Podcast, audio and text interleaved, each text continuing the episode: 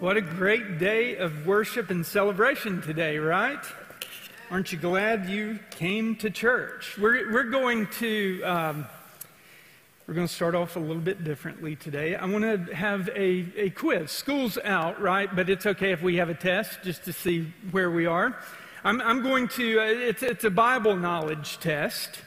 All right, so you ready? Don't be nervous.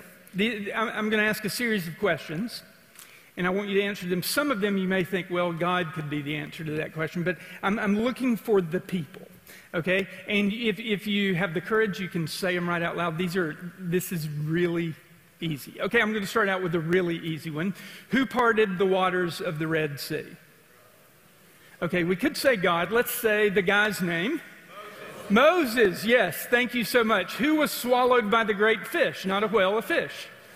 Jonah, you guys are fabulous. Who killed the giant Goliath? David, right? Okay, who led the march around the walls of Jericho? Joshua. And which king built and dedicated the temple? Solomon, yes, that is excellent. One more. Who was the guy who rebuilt the walls of Jerusalem in 52 days?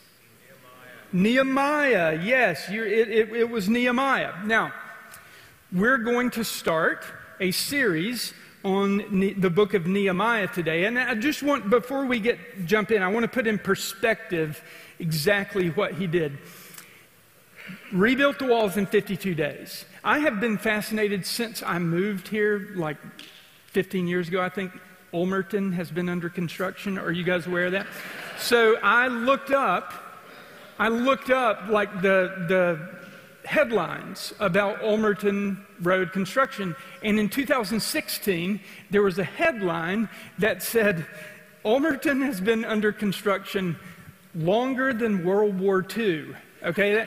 And, and so I think they were about halfway through at that point, if they're even finished now. So, rebuilding the walls of an entire city in 52 days is an amazing accomplishment. And, and, it's a feat that's recorded in the Old Testament book that bears the builder's name. His name's Nehemiah. It's a fascinating study in faith, in commitment, leadership, and what can happen in a group of people when one man is wholly consumed by God's vision. So today we're going to begin a study of that great book for two primary purposes. First, there, there are many similarities between what was happening in Jerusalem at that time and what is happening in our culture at this time. And the second reason is we need to see how God can use anyone to bring about the change he desires if they choose commitment. God can use anyone if we choose to be committed. Now, because many of you know the story of Nehemiah, you, you might be surprised to learn that Nehemiah was an unlikely candidate for the job of rebuilding the wall.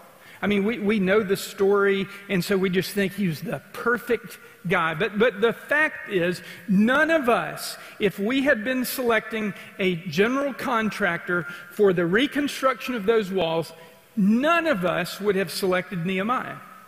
But God did. So, who was this guy? We know that Nehemiah was a Jew.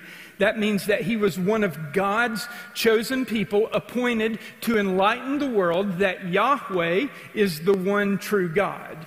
Vocationally, Nehemiah was employed by King Artaxerxes Longimanus, who at the time was the ruler of the Persian Empire, which, not coincidentally, made him the most powerful man in the world. Now, Nehemiah worked for him. Does anybody know exactly what he did? He was the cupbearer. Okay, so what is, what, what, what is a cupbearer? I'm glad you asked. Picture a football game. All right, you, you, you with me? Picture a football game.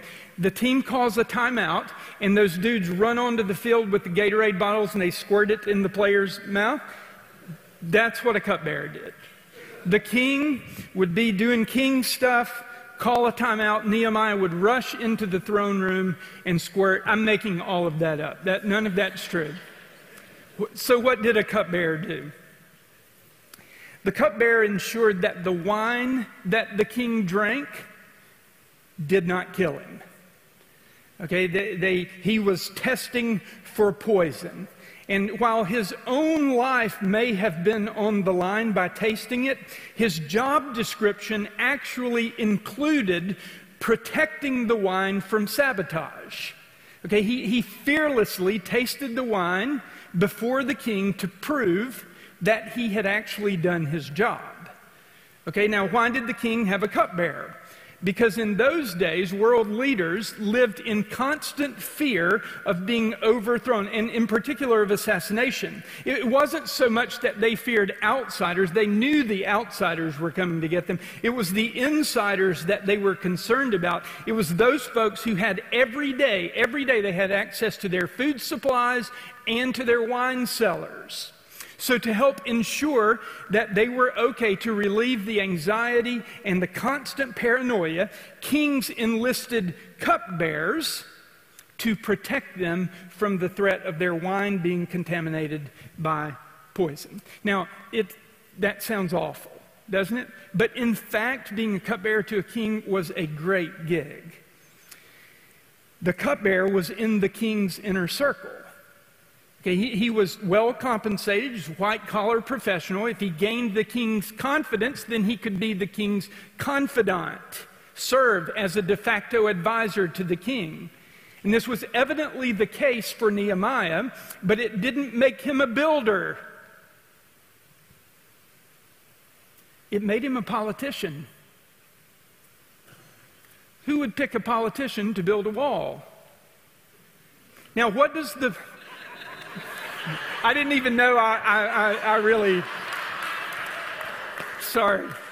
I didn't even know that was going to happen at all. Is my face red? Because I, I think that's happening right now. Well, I said that right here in front of God and everybody. So, I don't think my face has ever turned red like this right here. So, what does this position, Nehemiah the politician, what does it tell us about Nehemiah? He was a career oriented high achiever. Okay, since he was a foreigner who became an advisor to the king, we know that he was handsome because no king let homely people in the king's court. That didn't happen. So Nehemiah was a striking guy. He was politically savvy, he was cultured, he was knowledgeable in court procedures and protocol and he had to be completely trustworthy, so he must have been a man of high character, impeccable integrity, and unquestioned loyalty. That's who he was. Now, as a Jew, we know he would have been a one true God worshiper. But for Nehemiah, it wasn't just affiliation with the people of God. See, that's what we find for those who follow God. We some people are just affiliated with followers, and some people are dedicated. Nehemiah was dedicated to a point. He was committed to God. He wanted to be a good steward of his influence. He wanted to be an asset for the Jewish people. But what's interesting about Nehemiah is that while he was committed to God, there appears to have been a boundary. There appears to have been some limit to his commitment. Because prior to the events that transpire in the book of Nehemiah, the fact is he didn't make God top priority. He didn't. See, 10 years before the opening of the book of Nehemiah, Artaxerxes authorized the priest Ezra to return to Jerusalem, the city that had been destroyed, and restore a sense of community among the Jews by rebuilding the temple. Ezra knew he needed help. So, under the authority of Artaxerxes, he invited any Jew that wanted to return with him to go back to Jerusalem to restore the temple and revive the city of God. Any of them. And Artaxerxes said, anyone who has a heart to go join this great work can go. And so we would expect a man of Nehemiah's commitment to God to be one of the first men in line to be compelled to go. But for whatever reason, Nehemiah stayed put. He kept his nose to the grindstone, climbing the ladder of success until he reached the pinnacle of his profession. And then one day, everything changed. If you have your Bibles and want to follow along, we're going to be reading Nehemiah chapter 1 today. If you turn to the middle of your Bible, you'll find the book of Psalms, and then just a few books in front of the book of Psalms is the book of Nehemiah. We're going to begin reading in Nehemiah chapter 1, verse 1. This is the day it all changed.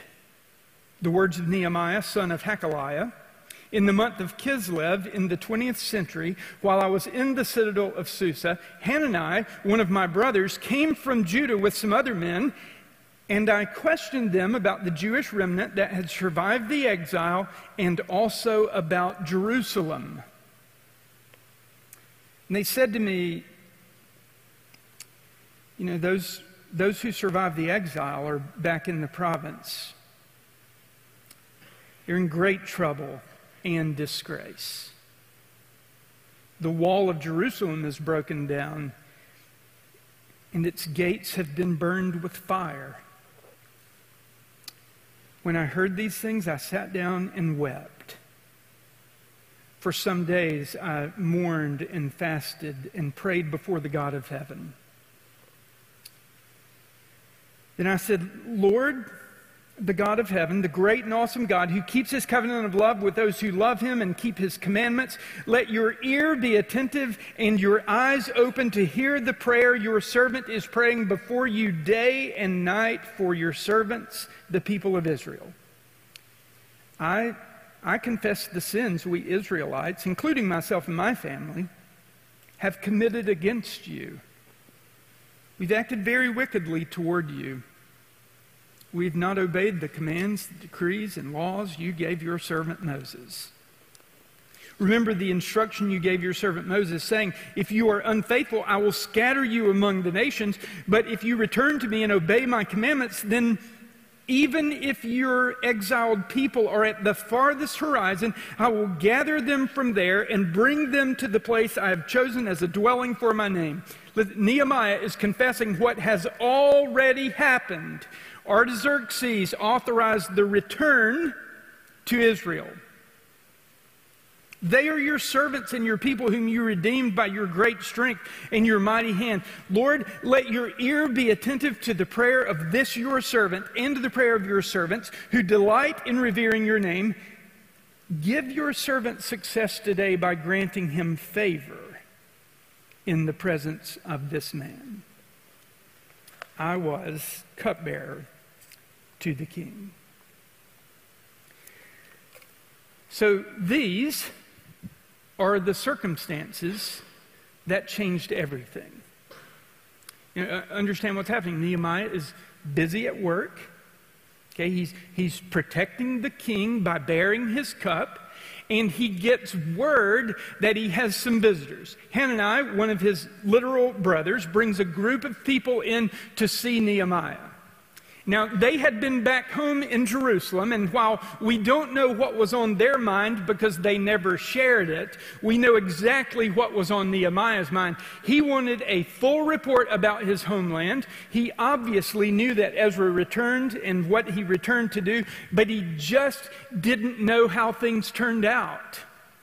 And so, skipping all the customary pleasantries of a reunion, he got right to the heart of the matter by asking two questions. First, how was the Jewish remnant that survived the exile? In other words, how are the Jewish people?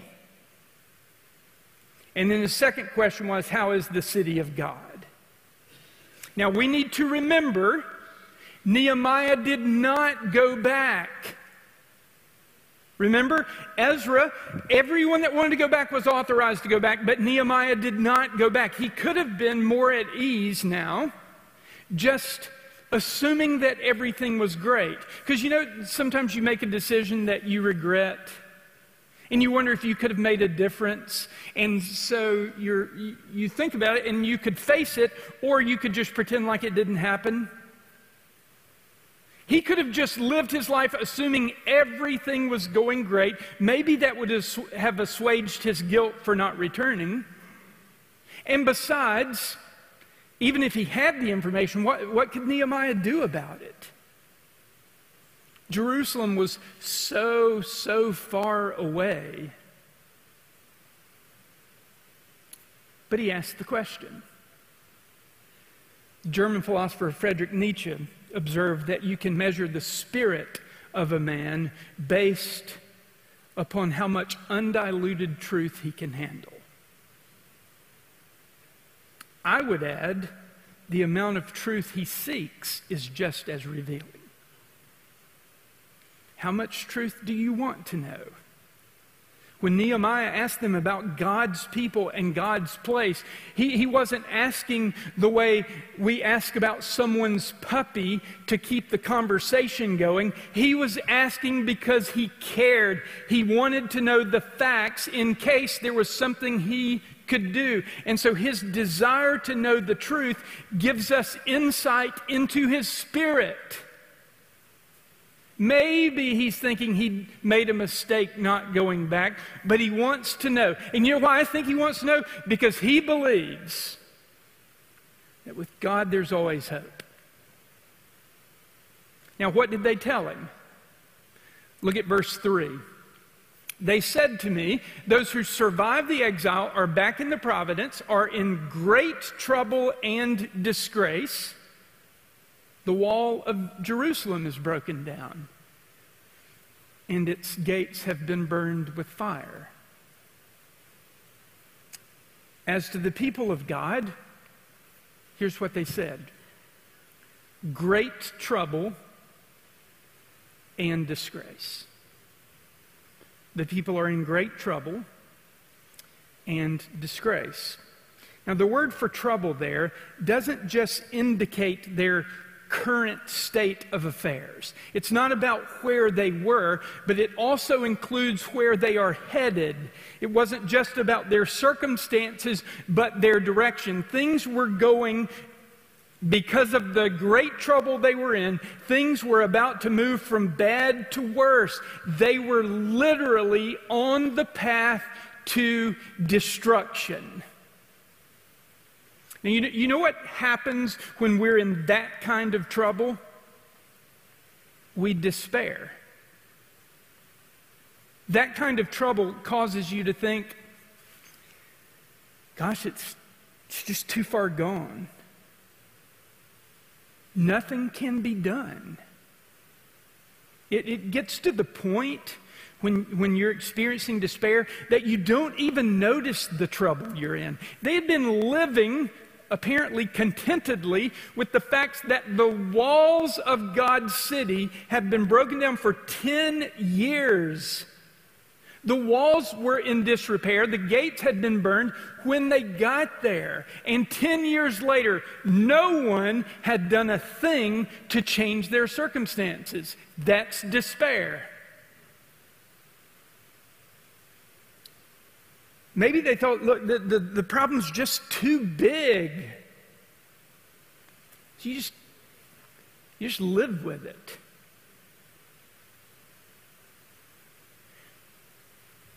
Nehemiah was willing to hear the truth, and they weren't able to see the truth.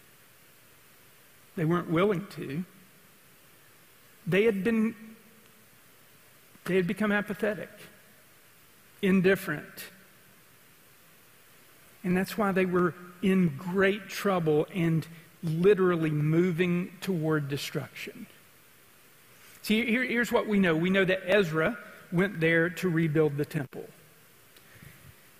But listen, when something great happens like that, it marks the start, not the finish. What was supposed to happen is with the great momentum that was established by the rebuilding of the temple, they would celebrate God's presence and his goodness by addressing the other issues in the city, namely the building of the walls. And wh- what did the walls have to do? It? Listen, they were insecure. They were vulnerable to attack. And so, what happened when the walls were torn down is their families were exposed. They should have woken up and done something. But they settled. Apathy kicked in and they, they had become inert. And now they were drifting in the wrong direction.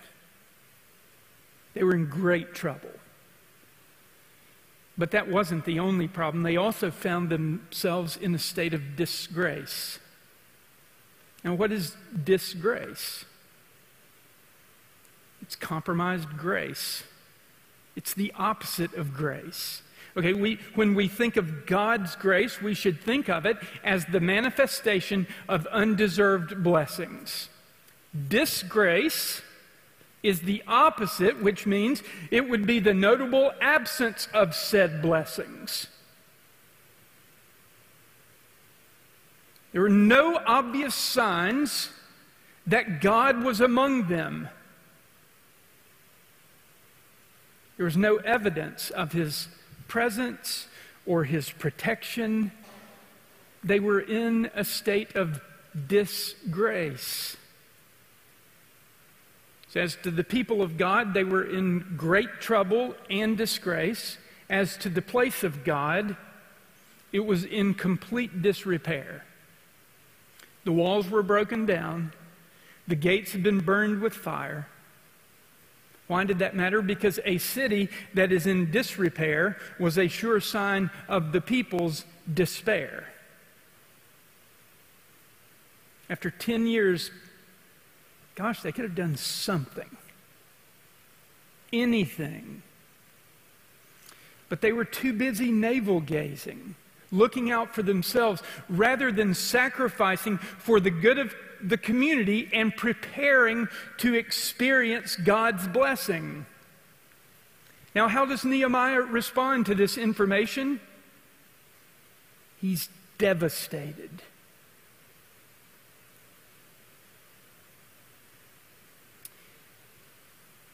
Have, I wonder how many of us look at the world we live in, the chaos and the confusion and choose anything but cynicism. How many of us have ever been devastated by the darkness that is closing in around us? Nehemiah was devastated. Look at verse 4. When I heard these things, I sat down and wept. For some days I mourned and fasted and prayed before the God of heaven. That news, the truth that he was willing to face, broke him. It brought him to his knees and to the point that he put everything else on hold. Remember, Nehemiah was all about career, he was all about getting to work and doing his job. He put everything else on hold and turned his attention to God. Why? Well, first, his heart was broken because the amazing grace of God was available to his people, but they chose not to receive it. Okay, I'm, I'm going to say that again and let it soak in in a moment. The amazing grace of God was available to his people, and they chose not to receive it. We know that grace is undeserved. We don't earn it, we don't deserve it. It's available to us. It is the state that God wants us to rest in. It is the shalom of God, the peace of God. It's grace. Disgrace, which is what his people were in, is a byproduct of sowing and reaping rebellion against God's grace. Disgrace is what happen, happens when we reject God's grace. Now, God's grace had been poured out on the Jewish people. God made a covenant with the Jews. In other words, God came to them out of all the peoples on the earth, and He said, Hey, I'm, I'm going to make a deal with you. A covenant. There's some things that I'm going to do, and there's some things that you should do in response to that. Now, the fact that he chose them to make a covenant was grace. He didn't have to reveal that path to them, that was grace. He didn't have to choose them, but he did. He didn't have to provide the promised land, but he did. He offered them a means of protection and prosperity. That was grace. All they had to do in response to his grace was choose obedience to the covenant. But they didn't, and they rebelled against it. Even with the fresh wind of more grace blowing through that was evidenced in their return, they still weren't doing their part. And Nehemiah looked at that and saw all that they were wasting, and it broke his heart. And he confessed in that prayer the sins of the people before God, acknowledging their foolishness in their rebellion.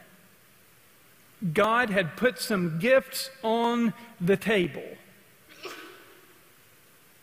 And in disobedience, they were walking away from them, rejecting his grace. And it broke Nehemiah's heart. And second, he, his, his heart was broken because, quite frankly, he was culpable. I mean, he was, he was part of the problem. Remember, God made a way for his people to return. The objective of the Jew was to live in the promised land. But Nehemiah didn't go with Ezra to the promised land. He stayed in the palace chasing the golden goose of career advancement. He saw himself now as just a, as much a part of the problem as the people who went back and quit, quit building. As a matter of fact, he probably thought, I'm even more the problem. Because I didn't even try. God spoke, opened the door, and I didn't move.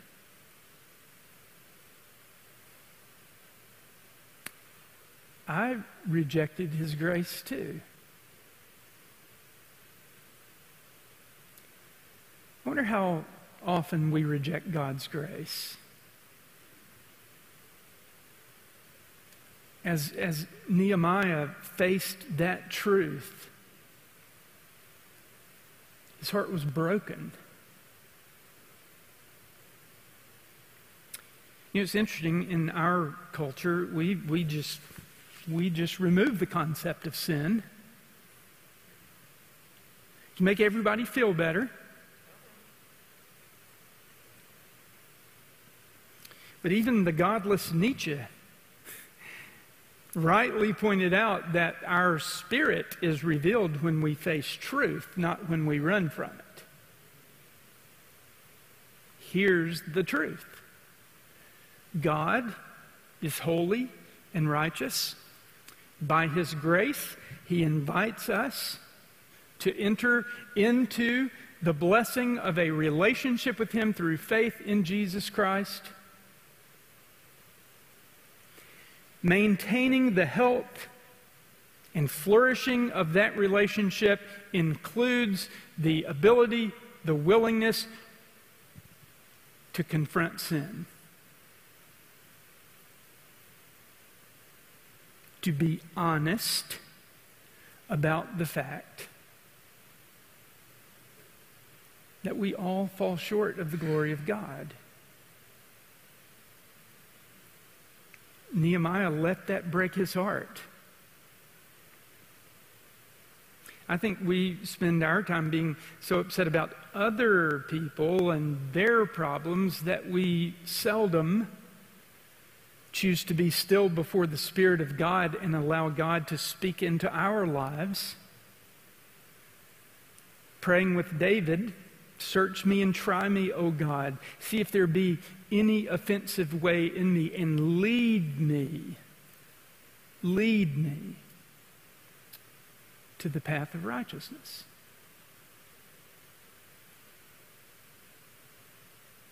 That's what requires courage. Nehemiah faced the facts. His heart was broken. And then guess what happened? God said, That's the guy. Despite the fact that Nehemiah didn't deserve a second chance, he asked God for one. If God would give him favor before the king, he wouldn't shrink back from doing his part to flip the script. He would lead the people to cooperate with God's covenant and enjoy his protection and blessing one more time in God's holy city. And that's exactly why God chose Nehemiah to lead the rebuilding effort. We, we may have thought it was because Nehemiah was in the position in the palace before the king of Persia, but that position was ancillary.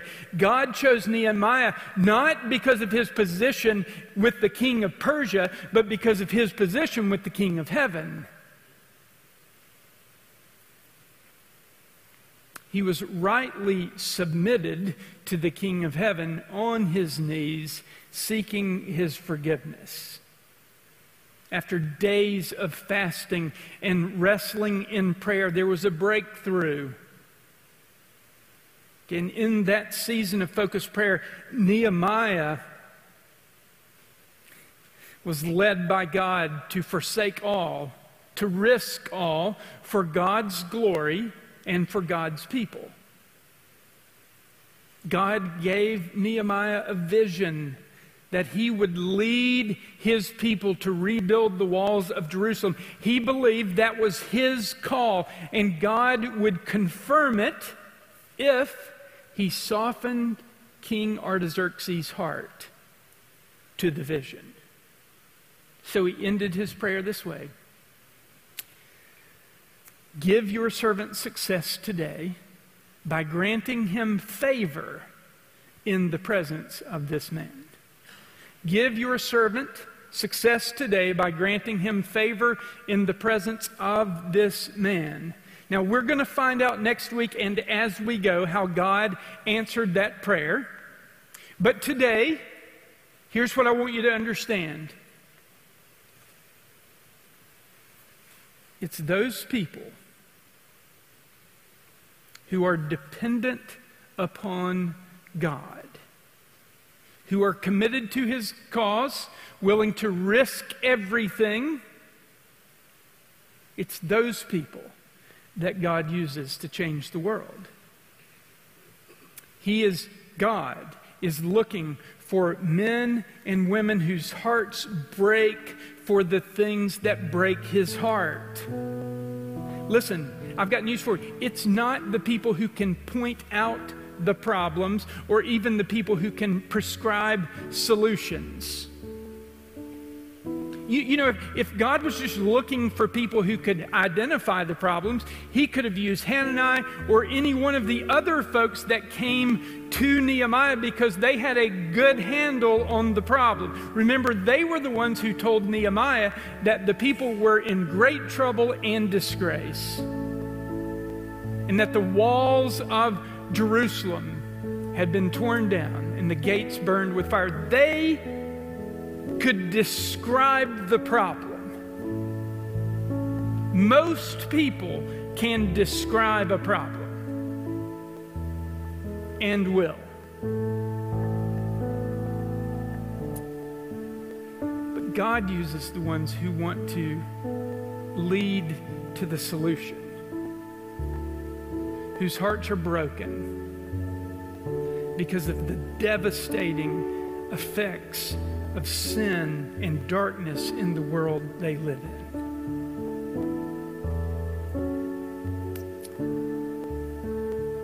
Nehemiah's brother and friends, they, they knew what was wrong, but they weren't moved by the trouble.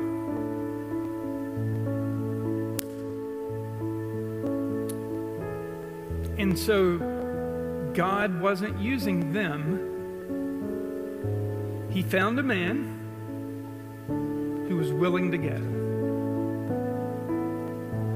See, what God does is He takes people whose hearts break because of trouble and disgrace. And He activates on their behalf. Second Chronicles 69 says, in fact, that the eyes of the Lord reigns throughout the earth to strengthen those whose hearts are fully committed to Him. To God's looking for. And so on that day, at that time, God found Nehemiah, who was all in flipping the script, with bringing God's grace to a people who are living in disgrace.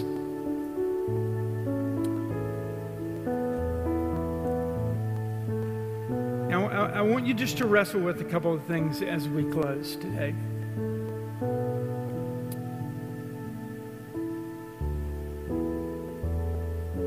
Are your walls broken down? Are your gates burned with fire? Are, are you living in trouble? You know, if something doesn't change, you're, you're moving toward destruction. Listen, God can change that. God wants the fresh wind of His grace to blow in your life.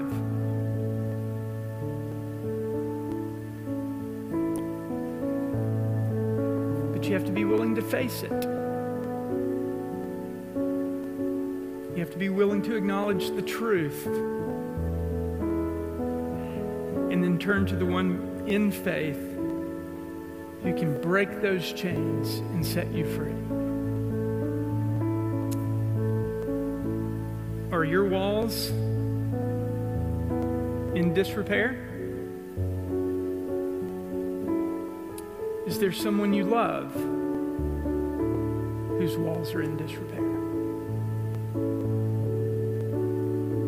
Is there someone you need to activate for? Is there someone you need to go to the mat praying for?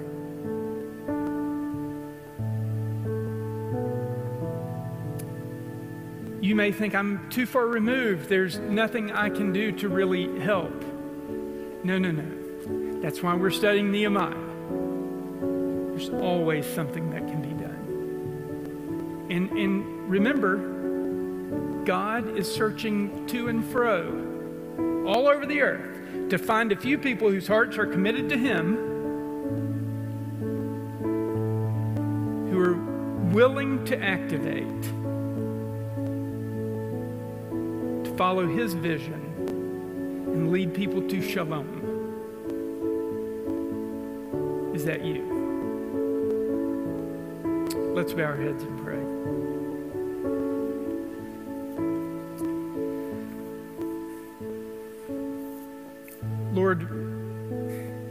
So excited to study Nehemiah because there, there's so many great lessons to be learned from this man who is willing to face truth.